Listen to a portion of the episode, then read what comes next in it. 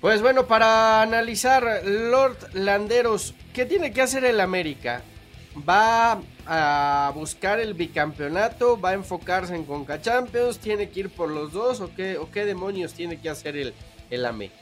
A ver, el América, mi querido Fer, tiene que concentrarse en absolutamente todo lo que compita. O sea, un equipo con grandeza, con jerarquía, no puede conformarse por un solo torneo. Eso déjenselo a los equipos medianitos, de media tabla para abajo o de tres cuartos para abajo. Porque América, Chivas y me parece Monterrey y Tigres comen en una mesa aparte. Hoy mismo América, eh, si no gana con CACAF, va a ser fracaso. O sea, deja tú si llega a la final, si aspira a semifinales, no. Si no gana el, el torneo continental va a ser fracaso.